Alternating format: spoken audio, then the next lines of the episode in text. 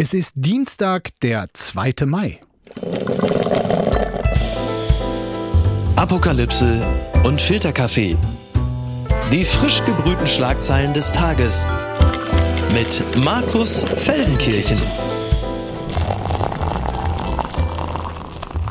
Einen wunderschönen guten Morgen, herzlich willkommen zu Apokalypse und Filterkaffee, dem Nachrichtenmüsli am Dienstag. Ja, und auch an diesem Dienstag nach diesem verlängerten Wochenende gibt es wieder eine Menge Themen und Ereignisse, die relevant oder skurril genug sind, um hier seziert zu werden. Und dabei hilft mir heute ein ganz besonderer Gast. Er ist Comedian, Podcaster, Moderator. Sein Podcast mit Ariana Barbori heißt Endlich normale Leute und mit Moritz Neumeier Brockmeier hat er den Podcast Talk ohne Gast. Heute ist er bei mir.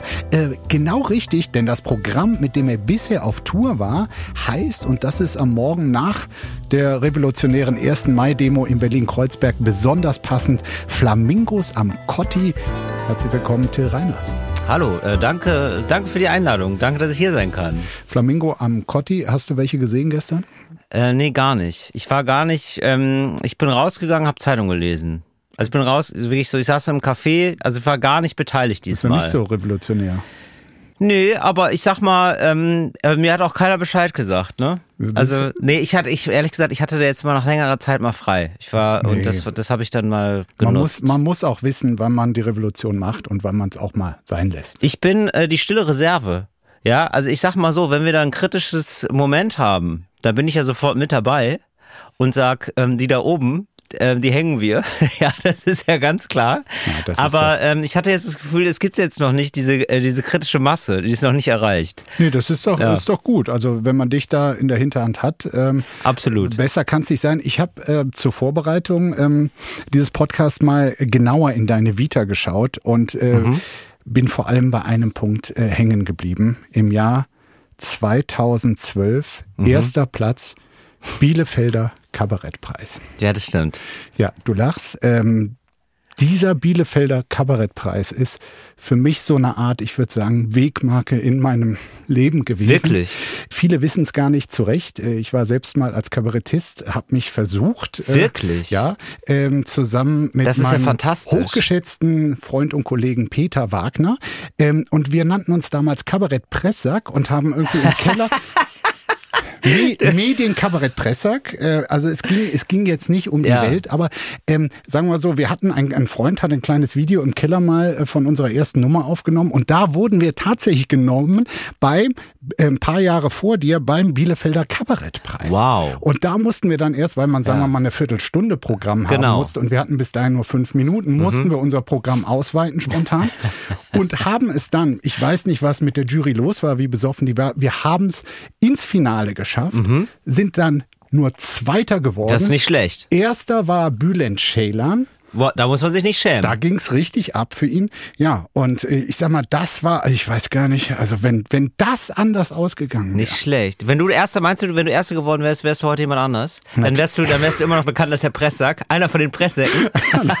dann wäre ich der große Presssack geworden. Aber Presssack klingt auch schon tatsächlich ähm, wie ein Kabarettpreis. Oder? Der Oldesloher Presssack. Das klingt wie ein Kabarettpreis, muss man sagen. Komm. Es gibt sie noch. Die gute Nachricht. Wagner-Chef Prigoschin sieht Russland, ich zitiere, am Rand einer Katastrophe. Mhm. Wann beginnt die Ukraine ihre Frühjahrsoffensive? Das ist weiterhin unklar. Doch in Russland scheint die Offensive der ukrainischen Armee schon jetzt für Unruhe zu sorgen. Jewgeni Prigoschin, der Chef der Söldnergruppe Wagner, erklärte am Sonntag in einem Interview, die Offensive der Ukraine könnte zu einer Tragödie für unser Land werden. Mhm. Er drohte damit, seine Truppen aus Bachmut abzuziehen, wenn sie nicht endlich weitere Munition aus Russland erhielten. Ja, ich meine, Prigoschin ähm, ist immer mit Vorsicht zu genießen, weil es immer irgendwie auch um ihn geht, seine ja. Wagner-Truppe, sein Geschäftsmodell letztlich.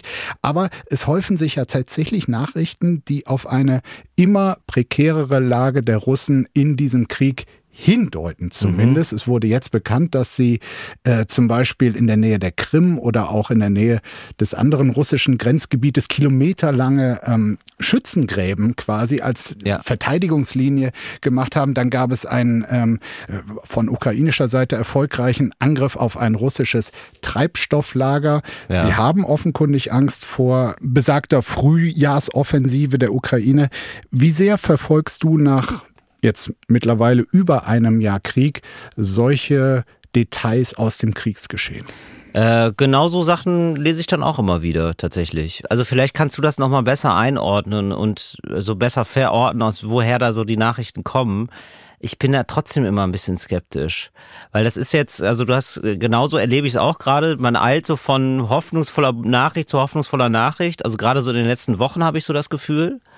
Und gleichzeitig denke ich mir, ja, aber das hatten wir ja, das hatten wir ja schon häufiger. Keine Ahnung. Also ich finde, das ist immer so ein bisschen mit Vorsicht zu genießen. Und ich habe auch psychologisch so ein bisschen sowas durchgemacht. So über die letzten Jahre haben wir Was? vielleicht alle. Nein, ich, im Sinne von, ähm, dass man jetzt mittlerweile so ein Bewusstsein dafür hat von, ah, also es, es kann sein, was nicht sein darf. Das kann, ne? Also äh, man hat, es gibt oft so, es gab oft Wusch, Wunschdenken in, in, Deutschland oder überhaupt in Europa. Ah, Trump kann es ja nicht werden. Äh, ist, ist, genau, äh, äh, Brexit kann ja nicht sein. Äh, oder mein letzter, mein letztes Wunschdenken war, ja, also das, das kann ja nicht scheitern, das mit dem äh, Klimaprotest hier in Berlin. Und deswegen bin ich bei so Nachrichten dann immer so ein bisschen so sehr, sehr skeptisch. Einfach nur, um mich selber sozusagen um mich vor, selber von einer Enttäuschung zu bewahren, sag ich mal so. Also Prigoschin, der Wagner-Chef, äh, sagt hier, wir müssen aufhören, die Bevölkerung zu täuschen und ihr zu sagen, dass alles in Ordnung ist. Mhm. Es sei gar nichts in Ordnung. Ich muss ehrlich sagen, Russland steht am Rande einer Katastrophe. Das sind drastische Worte ja. äh, und also. Aber der hat halt auch Bock auf neue Munition, ne? Das ist vielleicht, also ja, ne, also weiß man ja nicht. Also das ist ja jetzt offenbar sein Interesse und er, also er will da ja einen auf dicke Hose machen mit seiner Söldnertruppe, wenn ich das richtig verstanden absolut. habe. Absolut, in Russland und an allen möglichen anderen Orten ja. der Welt, ja. Und das ist ja schon auch eine super Arschlochtruppe, wenn ich das richtig verstanden habe. Das ist eine der arschlöchigsten, die es, glaube ich, so ja. unter militärischen Kampftruppen gibt.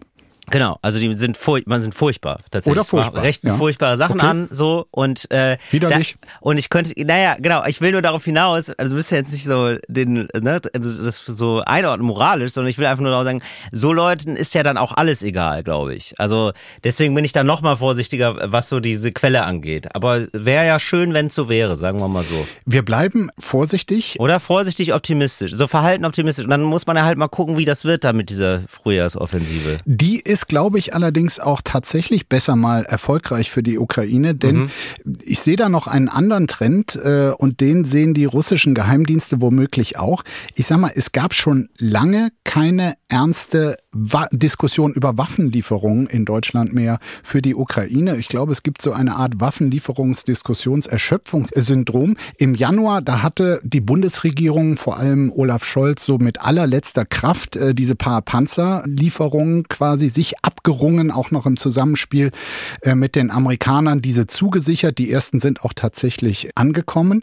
Was jetzt nicht da ist, das äh, wird denen bei ihrer Offensive auch nicht mehr helfen. Aber ich beobachte gleichzeitig, dass wirklich sehr, sehr wichtige Play, also dass Olaf Scholz keine Lust hat auf eine weitere Runde Gewürge, so jetzt auch noch die Panzer oder mhm. das, mhm. das äh, war, glaube ich, bisher offenkundig geworden. Aber wirklich wichtige Player für die deutsche Debatte, die sind nicht mehr richtig aktiv. Also ich glaube zum Beispiel, dass die immense Druck, den Anton Hofreiter, den Michael Roth, den Marie-Agnes Strack-Zimmermann gemacht haben, dass das mitentscheidend war überhaupt für die Bereitschaft mhm. dieses Bundeskanzlers, Waffen zu liefern. Von Hofreiter hört man nicht mehr viel. Frau Strack-Zimmermann Zimmermann konzentriert sich jetzt darauf, geht demnächst nach Europa. Also da ist etwas weggebrochen. Und ganz ehrlich, so banal das klingt, ich glaube, dass solche Faktoren tatsächlich wichtig sind, um die Unterstützung von deutscher Seite für die Ukraine hochzuhalten. Ja, und natürlich ist auch die Kriegslage schon auch entscheidend und ich kann das auch verstehen, warum das so ist. Also ähm, man hat, glaube ich, schon die Angst in Deutschland, dass das so ein,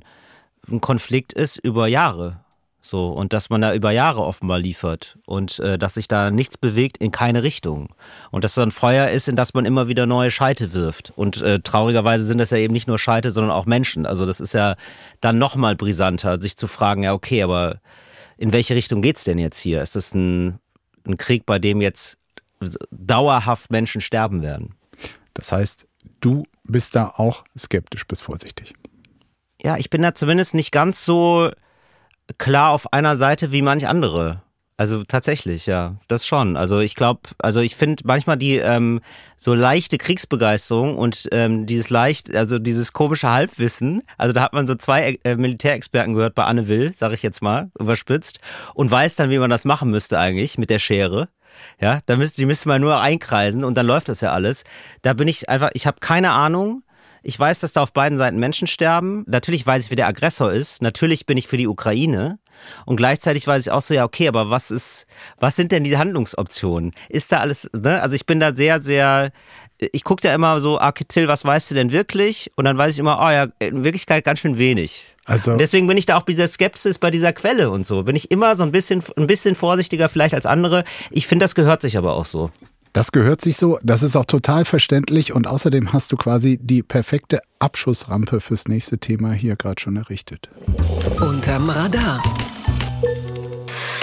Deutschland versteht zu wenig vom Krieg. Ja, ja diese These ja. Äh, hat Christoph Meyer aufgestellt. Er kommt aus Deutschland, ist aber seit vielen Jahren schon Professor für europäische und internationale Politik am King's College in London. Und er sagt, an deutschen Hochschulen wird sehr viel zum Frieden geforscht, aber zu wenig zum Krieg. Mhm. Seiner Ansicht nach haben die Forderungen nie wieder Krieg und das Friedensgebot des Grundgesetzes dazu geführt, dass in Deutschland die Forschung zu militärischer Gewalt und zu Kriegsführung einen schlechten Ruf hat.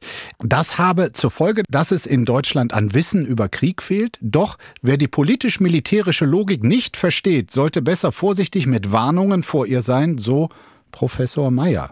Ähm, ja. Du hast ja gerade schon selber gesagt, dass du es schwierig findest, wenn Leute, die ähm, wenig Ahnung haben, äh, sich, sagen wir mal, sehr wortstark zu solchen Fragen äh, mhm. äußern. Du als Absolvent des Studiums der Politikwissenschaften an der Universität Trier, ja. äh, was sagst du, hat Christoph Meyer hier recht? Wir haben dazu in Politikwissenschaften auch unterschiedliche Theorien der Außenpolitik gelernt und eine davon war äh, Neoliberalismus. Das bestand eigentlich darin, äh, die Stärke einer Nation darin zu bemessen, wie viel Panzer sie hat und äh, wie viel schweres Kriegsgerät. Das haben wir lächerlich gefunden damals. Das war das jetzt äh, zehn, zwölf Jahre her und mittlerweile machen wir bei der Ukraine und bei Russland fast genau das.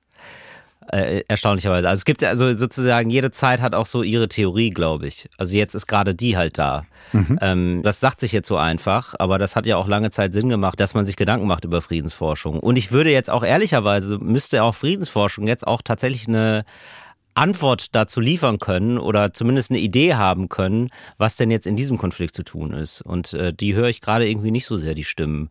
Nur ich höre auf der einen Seite Leute, die ähm, Offiziere sind und also oder Generäle in Deutschland, die dann schon Ahnung haben von Krieg und so eine andere Seite von ja okay, wie könnte man denn jetzt hier schnellstmöglich zu Verhandlungen kommen, wird halt eigentlich nur denen überlassen, die so ein bisschen ganz naiv sind, sage ich mal, und tatsächlich naiv sind und ich denke mir so, okay, aber gibt es denn eigentlich noch so Leute, die eher dazu raten zu sagen, da muss es irgendwie Verhandlungen geben, so und so und so, die nicht so naiv sind. Gibt mhm. es das überhaupt oder ist es so wie dargestellt, Nein, es muss auf jeden Fall erstmal ähm, Russland entscheidend geschlagen werden, bevor es Verhandlungen geben kann. Ne, ich glaube schon, dass ähm, ich habe sogar die Hoffnung, dass es das jetzt schon gibt, dass mhm. quasi die militärische Unterstützung begleitet wird mit hinter den Kulissen jedem Versuch. Ähm genau, aber wie, da weiß ich zu wenig drüber zum Beispiel. Wie hast, hast du da den Eindruck, das passiert? Wodurch hast du den? Hast du da andere Quellen, Markus? Also, wenn diese Bemühungen ernsthaft sind, dann gehört zu dieser Ernsthaftigkeit, dass selbst Leute wie ich nicht hundertprozentig darüber äh, Bescheid wissen okay, irgendwie. Ja. Und ähm, ich unterstelle das aber, dass zumindest zumindest irgendwie in den westlichen Regierungen an der Spitze nicht so Dödel sitzen, die sagen, ich mache das aus Prinzip nicht, mich auf Verhandlungen einlassen, sondern die ja. sehr wach dafür sind, quasi okay. für, ja. für Möglichkeiten. Ist zumindest okay. meine Hoffnung. Ja. Es, es, ist halt bisher so, dass äh, beklagt Professor Meyer, dass an den, zumindest an den frei zugänglichen Universitäten es keine Lehrstühle für Verteidigungs- oder Militärwissenschaft oder für die Rolle der Nachrichtendienste äh, gibt. Und das ist auch zum Teil unserer außenpolitischen äh, Zeitenwende gehöre, dass das mhm. jetzt auch in der Wissenschaft äh, es sowas gibt. Also an seinem Kings College gibt es zum Beispiel das Department of War und das sei hoch angesehen. Kannst du dir vorstellen, dass in Deutschland es äh, Studentinnen und Studenten gibt, die sich für sowas einschreiben? Ja, das kann ich mir schon vorstellen, ja. Also ich kann mir, also die, die leicht radikalere Ve- Version von Philipp Amthor kann ich mir schon vorstellen, auf jeden Fall. Also es gibt ja immer noch Leute, die in Burschenschaften sind, so ist ja nicht. Unbegrenzte Unmöglichkeiten. Nach Zitterwahl. Wegner geht mit neuem Senat an die Arbeit. Das berichtet der Stern. Abhaken und loslegen will der neue Berliner Bürgermeister Kai Wegner nach der aufregenden Wahl letzte Woche, bei der er erst im dritten Anlauf ausreichend Stimmen erhalten hatte, in Klammern womöglich auch von AfD-Abgeordneten. Am Wochenende erklärte Wegner, die Berlinerinnen und Berliner erwarten jetzt eine Regierung, die zusammenarbeitet, nicht gegeneinander. Allerdings müssten nicht nur die Bürger der Stadt von der neuen Koalition überzeugt werden, sondern auch einige Mitglieder von CDU und SPD. Till, ich äh, sehe dich hier schon lachen, Ja. äh, während ich das vortrage. Du als Wahlberliner seit fast 20 Jahren, Ja. bist du schon von der Koalition überzeugt oder muss Kai Wegner bei dir nochmal ganz persönlich Nachhilfe Oh, Kai leisten? Wegner müsste persönlich also einiges machen. Was könnte er denn tun? Also ich glaube, Kai Wegner müsste freiwillig zurücktreten, damit ich begeistert wäre von ihm. Was hast du denn gegen ihn? Alles. Ich, ich bin überhaupt kein Fan seiner Politik. Ich halte ihn wirklich für eine Luftpumpe. Er sieht, also ich finde ihn auch, auch, ich finde ihn nicht nur optisch sehr nah an Mario Basler. Also das muss dann wirklich, also nee, ich habe, also ich finde auch diese Koalition komplett abenteuerlich. Ich finde komplett ab- abenteuerlich, dass Franziska Giffey gesagt hat, ja, wir haben hier eine linke Mehrheit, aber lass mal mit der CDU zusammen machen. Da ist die inhaltliche Nähe größer. Wo ich mir frage, ja, okay, aber was hat, was ist Du, denn dann? Aber äh, es mag dich verwundern, aber Ja. ich glaube, für Franziska Giffey äh, trifft das absolut zu. Da gibt es eine größere inhaltliche Nähe und es war schon zu Zeiten, Ja. als sie noch mit Grünen und äh, Linken regiert hat. Also ein, ein klares Bedürfnis spürbar, Ja. Äh, einen anderen Partner zu finden. Also ich finde es einfach nur Wahnsinn. Also ich finde es einfach nur Wahnsinn, dass es, glaube ich auch tatsächlich. Ich glaube aber, ich finde es ganz komisch, dass sie da nicht einfach in die CDU geht oder auch mal zurücktritt, nachdem sie so krachend äh, verloren hat bei der Wahl. Und dann der SPD auch noch sagt, Freunde, wir machen das jetzt. Das ist, das ist glaube ich hier das Beste. Äh, oder das wäre auch das Beste für mich, weil dann kann ich auch noch weiterhin ein Amt bekleiden. Und dass dann tatsächlich auch diese SPD dann sagt in der Abstimmung, zumindest so, so gerade so die Hälfte sagt, weißt du was, das machen wir. Den Kadavergehorsam haben wir auch noch. Das ist schon richtig krass. Und ich glaube, ich glaube ehrlich gesagt, Berlin ist verloren. Ich glaube, ich, ja, ich muss ich ganz klar sagen. Nein, also Jetzt kommt aber jemand in Fahrt hier, ja? ich, nein, ich glaube nicht, nicht jetzt unbedingt wegen dieser Koalition. Also in Berlin ist es ja seit 20 Jahren, wird ja versucht, okay, dann machen wir es mal mit dem, dann machen wir es mit denen. Es wird die ganze Zeit versucht, weil die einzigen, die einzigen Kontakt, den man ja so hat mit der Stadt, so richtig jeder, jede, jede und jeder hat, ist ja eigentlich immer das Bürgeramt. Und das ist ja eine Vollkatastrophe. Das kann man sich ja gar nicht vorstellen. Ja gut, aber das hatte auch der, offenbar die von dir präferierte Rot-Rot-Grüne. ähm, Die, die hatten ja auch mehr als zwei Jahre. Absolut. Und das, deswegen glaube ich auch wirklich, Berlin ist verloren. Ich glaube so. nicht, dass es noch ähm, eine politische Einflussmöglichkeit auf die Verwaltung gibt, außer Sprengung. Also ich glaube, das wird einfach, das kann nicht mehr demokratisch entschieden werden.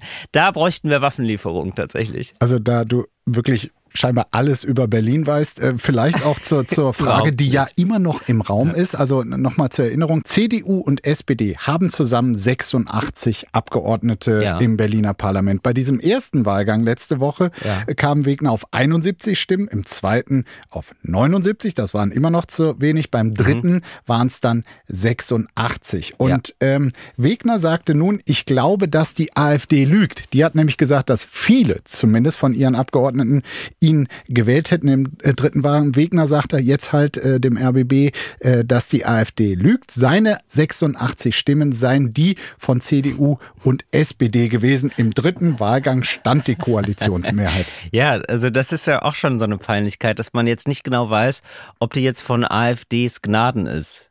Diese, also das ist doch schon, das ist doch schon ein denkbar schlechter Start. Das Kleingedruckte. Berlins Polizeipräsidentin gibt Blockierern Verantwortung für mögliche Schmerzen. Das berichtet der Spiegel. Wie viel Gewalt darf die Polizei den Aktivisten der letzten Generation zufügen? Darüber wird seit letzter Woche spätestens diskutiert, weil ein Video zeigt, wie die Polizisten einen sogenannten Schmerzgriff anwenden, um die Klimakleber von der Straße zu kriegen. Barbara Slowik, die Berliner Polizeipräsidentin, Die arme Frau hat dieser Tage wirklich auch viel zu tun. Nicht nur die äh, Offensive der letzten Generation, dann am Montag auch noch die revolutionäre 1. Mai-Demo. Da wir hier am Montagabend miteinander sprechen, wissen wir jetzt nicht, wie friedlich es dort geblieben ist oder auch nicht. Jedenfalls hat Frau Slowik das Vorgehen der Beamten nun in einem Interview verteidigt. Die Polizei würde keine Griffe anwenden, die bewusst Schmerzen hervorrufen. Stattdessen hänge es auch vom Verhalten von Aktivisten ab, wie viel Schmerzen die Griffe der Polizei auslösen. Es gäbe Griffe, die, wenn sich jemand etwa schwer macht oder fallen lässt, beziehungsweise dem vorgegebenen Bewegungs- und Richtungsimpuls nicht folgt, zu Schmerzen führen könnte. Ja, ich finde es immer ganz spannend, dass sie so tun, als gäbe es, als würden wir in den 50er Jahren leben und es wird, als gäbe einfach keine Bilder dazu. Also naja, in den Bildern kann man ja tatsächlich sehen, da werden dann Leute äh, gepackt. Da sieht man dann zum Beispiel, wie Polizisten einen Aktivisten der letzten Generation beherzt an Hals und Kinn von der Straße ziehen, während ein weiterer Beamter den Arm des Aktivisten verdreht, der dann vor mhm. Schmerzen sehr laut streit. Allerdings sieht man auch, dass äh, dieser Aktivist natürlich quasi in aufrechter Position ist und offenkundig keine Lust hat, seine eigenen Füße zu benutzen, also mhm. also zu gehen, sondern sich bewusst fällen lässt. Mhm. Dass das mehr wehtut, ist schon klar. Also das meint wohl hier die Polizeipräsidentin mit dem mhm. eigenen Dazutun. Aber man muss ihm ja nicht den Arm verdrehen. Also es ist ja, also es kommt ja ohne das aus. Also die machen ja jetzt wirklich, das muss man ja schon sagen, also man kann ja nochmal anderer Meinung sagen über das Kleben und das mit den Rettungswagen und so, das ist nochmal ein anderes Thema. Ja. Aber sonst setzen die sich ja einfach hin und machen sich schwer. Das ist eine ganz normale Sitzblockade. Das ist wirklich keine neue, neue Radikalität oder so. Der, und die werden dann von der Polizei weggetragen, das war's. Und die machen sich schwer. Die machen sich seit 50 Jahren schwer. Da kann man wirklich nicht sagen, also das ist jetzt hier eine neue Radikalisierung, da müssen wir den extra nochmal Schmerzen zufügen. Und du meinst, es gäbe aber Möglichkeiten für die Polizei, die vom Asphalt zu befördern, weil das ist ja ihr Auftrag, äh, ohne dass es irgendeine Form von Schmerzen gibt? Naja, also die setzen sich dahin und machen sich schwer und dann nimmt man die unter die Arme und trägt die weg, oder nicht? Oder habe ich da jetzt, bin ich da zu naiv? Nee, und vielleicht, also, so, vielleicht wissen die das ja nicht.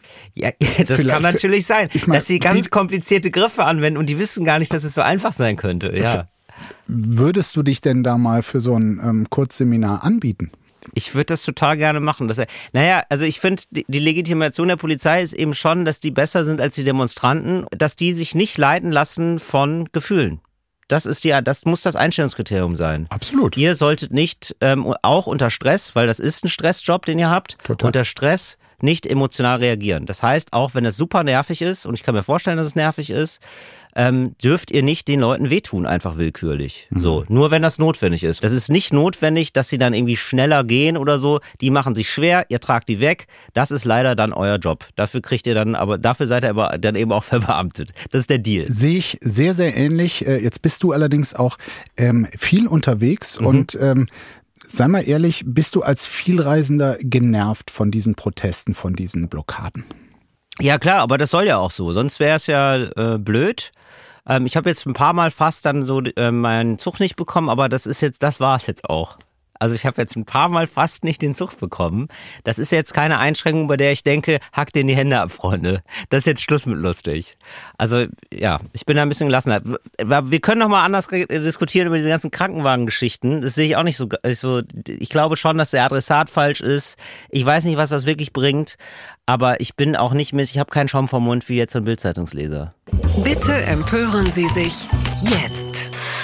Jetzt hast du dich schon so wow. viel empört. Ja, das habe ich ja irgendwie. soll ja. sogar noch die Klimax kommen. Ne? Naja. Probieren wir es mal. Ach, ich, also, so viel habe ich mich gar nicht empört. Bei dem Kandidaten ähm, ist die Chance jedenfalls äh, groß. Ob Boris Palmer es je kapiert, das fragt sich Detlef Esslinger.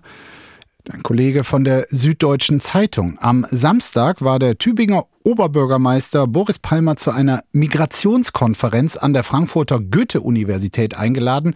Dort hat er auf der Bühne mehrfach das N-Wort verwendet. Als das Publikum dagegen protestierte, erwiderte Palmer, es gebe unterschiedliche Verwendungen des N-Worts. Ja, und dann konnte man auch noch in einem Video sehen, noch bevor er überhaupt zu dieser Konferenz kam, da gab es mhm. irgendwie Leute, die ihn nicht gut fanden, gegen ihn äh, protestiert haben, unter anderem auch Nazis rausgerufen haben, wo dann Palmer tatsächlich gesagt hat, also ihn so zu benennen, das sei äh, nichts anderes als ein Judenstern, den man ihm da anheften würde. So. Mhm. Ja, und was Boris Palmer kapiert hat, war die Frage des Kollegen Esslinger. Immerhin eines hat er kapiert dass er und die Grünen nicht länger zusammenpassen. Seine Mitgliedschaft ruhte schon seit über einem Jahr.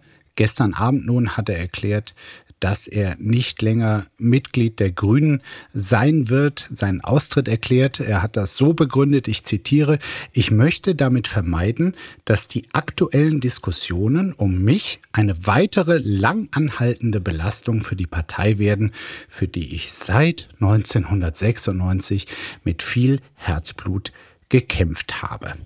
Ja, Till, ähm, als du seine Äußerungen, sein Beharren auf das N-Wort am Samstag da mitbekommen hast. Was ging dir durch den Kopf? Ja, ich habe gedacht, also wie, wie weit kann man es machen, ne? Das ist eigentlich so die Frage. Ich glaube, das, frage, das fragt sich Herr Palmer auch. Also das ist ja jetzt einfach nur noch Kalkül offensichtlich. Also er hat ja einfach jetzt so Ausraster. Die werden ja auch immer schlimmer. Also mittlerweile hat ja auch sein Anwalt äh, gesagt, ey, weißt du was, mach das mal ohne mich. Das, also selbst, selbst der Anwalt hat jetzt gesagt, nee, jetzt ist mal Schluss, Freundchen. Also diese Gier darum, quasi Teil eines öffentlichen Shitstorms zu sein und ähm, dass alle auch die Nase über ihn rümpfen oder einfach Gesprächsthema zu sein. Die scheint so groß zu sein, dass viele ja. vernünftige Sachen, die er als äh, Tübinger Bürgermeister durchgesetzt hat, gerade für Umwelt- und Klimaschutz, da ja. ist er ganz äh, radikal, da ist er mhm. ganz vorbildlich. Mhm. Also so eine Mischung aus radikal und aber auch äh, pragmatisch und, äh, und handfest. Also der, der setzt da wirklich etwas um. Ja. Wie passt das zusammen? Ja, ich glaube, der hat sich da irgendwie argumentativ vielleicht so ein bisschen verfahren würde ich sagen. Und äh, man muss aber auch sagen, also kennst du irgendeinen Bürgermeister einer vergleichbar größeren großen Stadt? Also es, dafür hat er ja, also der hat ja wirklich für sehr viel Aufmerksamkeit für Tübingen gesorgt. Absolut, ob das oder? Also der Bürgermeister von Wetzlar kenne ich jetzt nicht. Äh, richtig. Es war, jetzt ein, es war jetzt ein Hardtake. Ich weiß nicht, ob Wetzlar so groß ist wie Tübingen, aber würde ich ungefähr so verorten. Ich kenne es auch nicht, was man dem äh, Bürgermeister von Wetzlar immerhin zugutehalten muss, dass er nicht. Äh, Sag nicht das N-Wort wahrscheinlich. Aber so ist es ja immer, wenn man sich da argumentativ erstmal so in so eine Sackgasse verfahren hat, da kommt man dann auch nicht mehr raus und dann ist es einfach klassischerweise so, dass die Leute sich in so eine komische Opferhaltung flüchten und dann kann es nicht groß genug sein und macht dann einen völlig beschissenen Opfervergleich. Also von Leuten, die wirklich äh, betroffen sind von etwas sehr Schlimmem und vergleicht sich dann mit denen. Ja. Das ist so ein bisschen so die argumentative Massenvernichtungswaffe, wenn so gar nichts mehr hilft, wenn man gar nichts mehr sich zu helfen weiß. Was ist denn da schiefgelaufen? Stadt genehmigt Erdogan Wahlplakate und gerät in die Kritik. Das berichten die Kollegen von T-Online. Bei der türkischen Parlaments- und Präsidentenwahl am 14. Mai, also ganz bald, könnte es für Präsident Erdogan eng werden. Umfragen sehen seinen Herausforderer Kemal Kiric Daroglu mindestens gleich auf mit dem amtierenden türkischen Präsidenten. Dass die Stadt Nürnberg Wahlwerbung für Erdogans Partei AKP und ihren Kandidaten genehmigt hat, hat deshalb deutliche Kritik hervorgerufen. Die Stadt gab an, eine Sondernützung für 25 Plakate der AKP bis zum 5. Mai ausgesprochen zu haben und offenbar auch nur für die AKP. Ähm, die Kritik, mhm. die es dann gab, die hat dann doch Wirkung gezeigt. Die Plakate wurden mittlerweile wieder abgehängt. Hintergrund ist ja, dass 1,5 Millionen Menschen in Deutschland ähm, türkischer Herkunft aufgerufen sind, ihre Stimme auch in Deutschland für die Wahlen in der Türkei abzugeben. Ja, ich meine, Nürnberg äh, wollte hier offenbar zur Hauptstadt der Bewegung wieder werden, also pro Erdogan. äh, wie findest du das, dass das ursprünglich überhaupt zugelassen wurde? Ich finde es richtig verrückt. Ich glaube aber, das ist wieder so, da gibt es wieder so gar keinen Täter. Ne? Das ist wie ganz früher. Ich habe das Gefühl, das sind so alle Formulare sind Dokumente ausgefüllt worden. Ähm, das ist alles, das hat alles die richtigen Stempel gehabt. Und dann ähm, haben die das Plakat da hängen und haben gesagt, ja gut, aber das ist ja jetzt hier erstmal so, Also da hat keiner in der Verwaltung irgendwie so ein, ich sag mal, so ein politisches Gespür gehabt und alle haben gesagt, das ist hier alles seinen juristischen Gang gegangen. Also es gab Menschen, denen das aufgefallen war Ja. mit den Plakaten. Ja. Und dann äh, gab es auch äh, auf Twitter direkt eine amtliche äh, Verkündung äh, Mhm. der, der Stadtverwaltung. Auf, ich zitiere, aufgrund des Wahlkampfes sind 25 Plakate außerhalb der Altstadt im Rahmen einer Sondernutzung vom 22. April bis zum 5. Mai genehmigt worden. Also du hast recht, das klingt also Ja, furchtbar, äh, äh, furchtbar amtlich. Wer genau die Genehmigung beantragt hatte und ob Pla Wahlplakate ausländischer Parteien in deutschen Städten überhaupt angemessen sind, dazu von der Stadt äh, keine Äußerung. Ja. ja, die haben sich gedacht, ja, der hat es super nett vorgetragen hier, der konnte sogar Fränkisch. Das ist, der ist perfekt integriert, da kriegt er die Plakate, das ist doch ganz klar. Ja, auf diesen Plakaten war ein lächelnder Erdogan zu sehen ähm, und äh, darunter die Worte, die richtige Zeit, der richtige Mann. Das ist auch toll Das ist- für aber- jemanden, der schon seit 20 Ja, Jahren da äh, seine absolut. Äh, demokratisch gewählt und all, damals auch ein Hoffnungsträger, aber dann Ja. immer mehr quasi seine Erdokratie dort Ja. aufgebaut Jetzt hat. Lloyd, der Alte. Der Trick der Woche.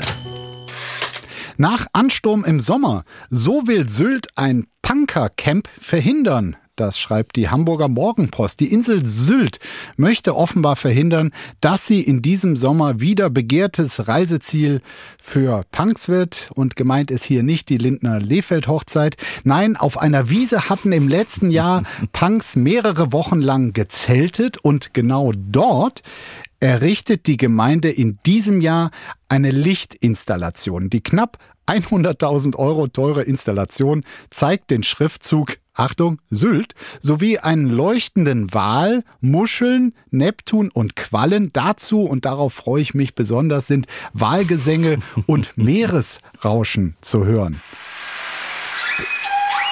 Das, das sind so Wahlgesänge. Ja. Das ist wunderschön. Meinst du, herkömmliche Punks lassen sich davon abhalten? Auf gar keinen diesen Fall. Sommer vom Trip nach Sylt. Ich, äh, also ich glaube, die sind viele hartnäckig. Also ich weiß nicht, warum sie sich denken, dass, okay, dann war's das jetzt. Die denken sich, geil. Die Punk Punks denken sich auch, ja cool, dann haben wir jetzt hier noch eine Lichtinstallation. Nett.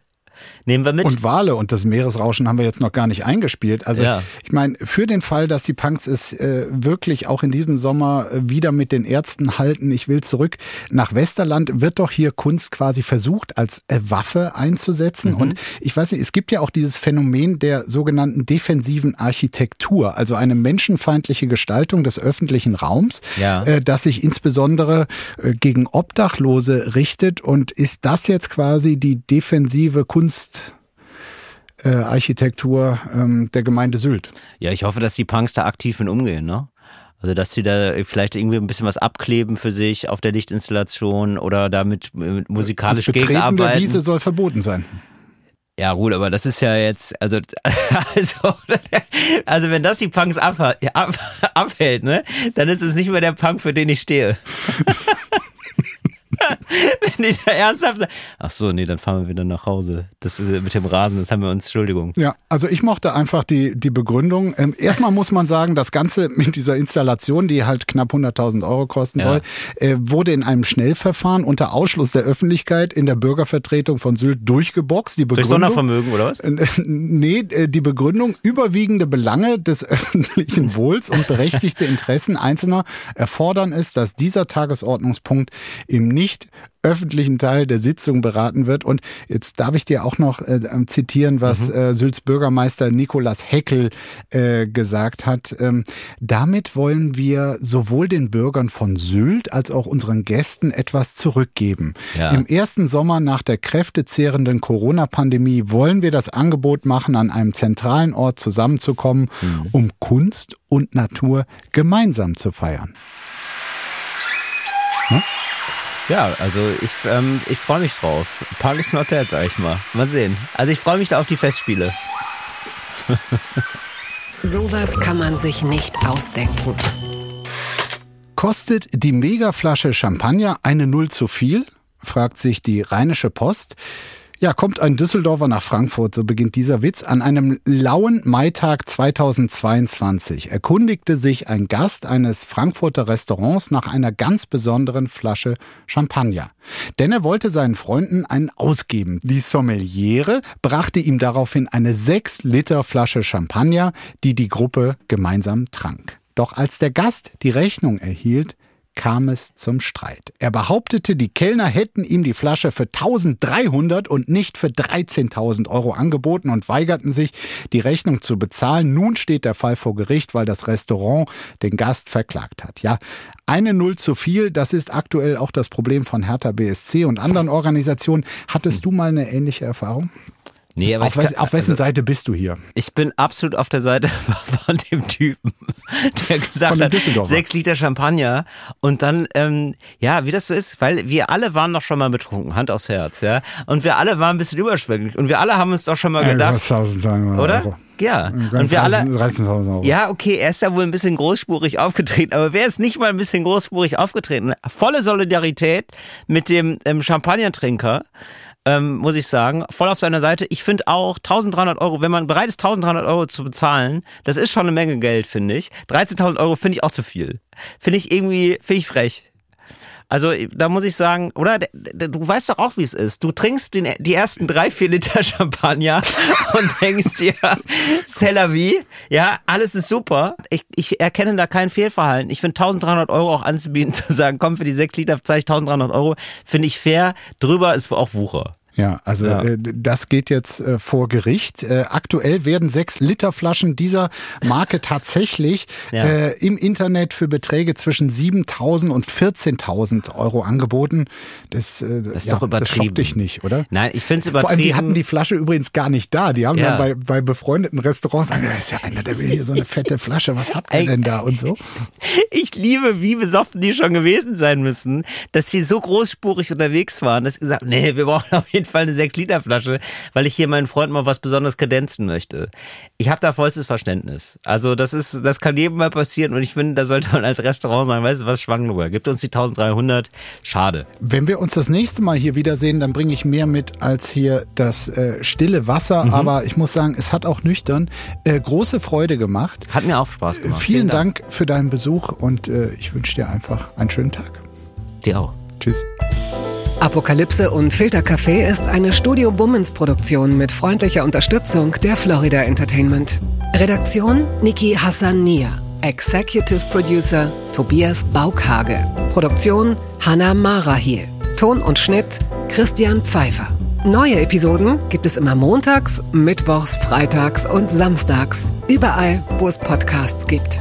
Stimme der Vernunft und unerreicht gute Sprecherin der Rubriken Bettina Rust.